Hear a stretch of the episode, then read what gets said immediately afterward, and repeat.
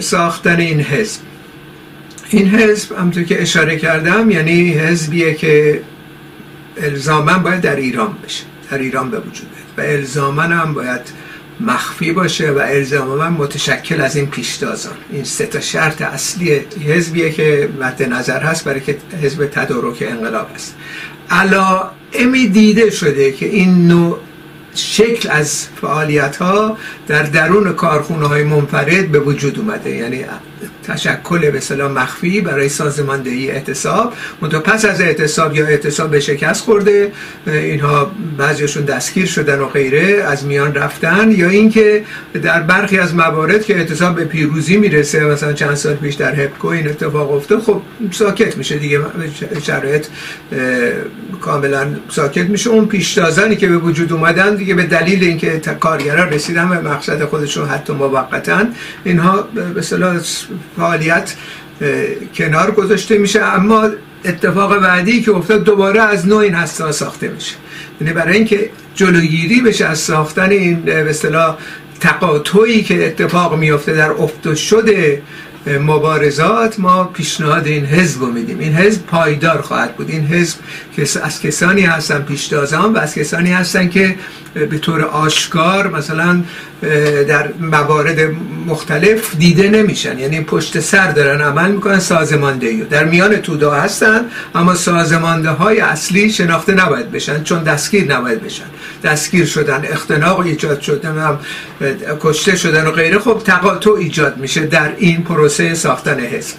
حالا چگونه این حزب از امروز باید ساخت؟ دقیقاً باز مرتبطه به این کاری که کارگرها در اعتصاب‌ها انجام دادن، یعنی ساختن هسته‌های مخفی، ساختن هسته‌های مخفی و ارتباط گیری با کسانی که مورد شناسایی قرار گرفتن، میشناسن هم دیگه رو، سالها تجربه کردن، از لحاظ به اصطلاح روابطی که با هم دارن، روابط کاملا طولانی و پایدار و با تجربه هستش. این عده اخص هسته‌هایی میسازن که اینها این هسته‌ها این اعتصابات رو سازمان دادن در گذشته و امروز هم چنین میکنن.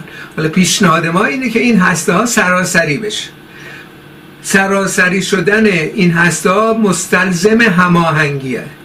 هماهنگی این هسته‌ها و همچنین رهبری اعتصاب‌های بعدی سراسری و اعتراضات خیابانی و غیره نیاز به تشکیل حزب پیشتاز انقلابی داره، حزب پیشتاز کارگری داره. اینا هم همه گره خوردن در واقع، یه دونه بدون دیگری شرایط رو آماده نمی‌کنه برای تسخیر قدرت کارگری. بنابراین این مسئله‌ای که ما تجربه تاریخی داشتیم و در تجربه مختلفی که داشتیم در خود ایران هم نشون داده که این به اصطلاح قطع شدن روابط این هستا با هم هستش که مسئله رهبری رو در واقع کند میکنه یا کنار میزنه و بعد دوباره همین اتفاقات میفته. اعتراضات شروع میشه، اعتصابات شروع میشه، هماهنگی وجود نداره، رژیم خیلی راحت یه مزدور داره میاد اعتصابات کوچیکو میتونه در واقع سرکوب بکنه یا اعتراضات سرکوب میکنه. ولی اگر این هماهنگی باشه، این حزب تشکیلات وجود داشته باشه که به نظر من پایه های اینیش داره آماده میشه برای این کار، فقط باید سرعت بدیم به این و اون به اصطلاح نیروهای بازدارنده رو در واقع انحرافات رو بهشون برخورد بکنیم و کنار بذاریم. این هماهنگی میتونه هماهنگی صورت بگیره، مثلا فرض کنید یک فردی مثل بخشی دستگیر میشه، در همون روز صدها هزار نفر، میلیون ها نفر در سراسر ایران یک روز یک ساعت دست از کار برمیدارن. اگر این هماهنگی، این رهبری وجود داشته باشه چنین میکنه، یعنی در واقع مسئله قدرت رو در جامعه طرح میکنه. قدرت دوگانه در جامعه طرح میشه به این شکل.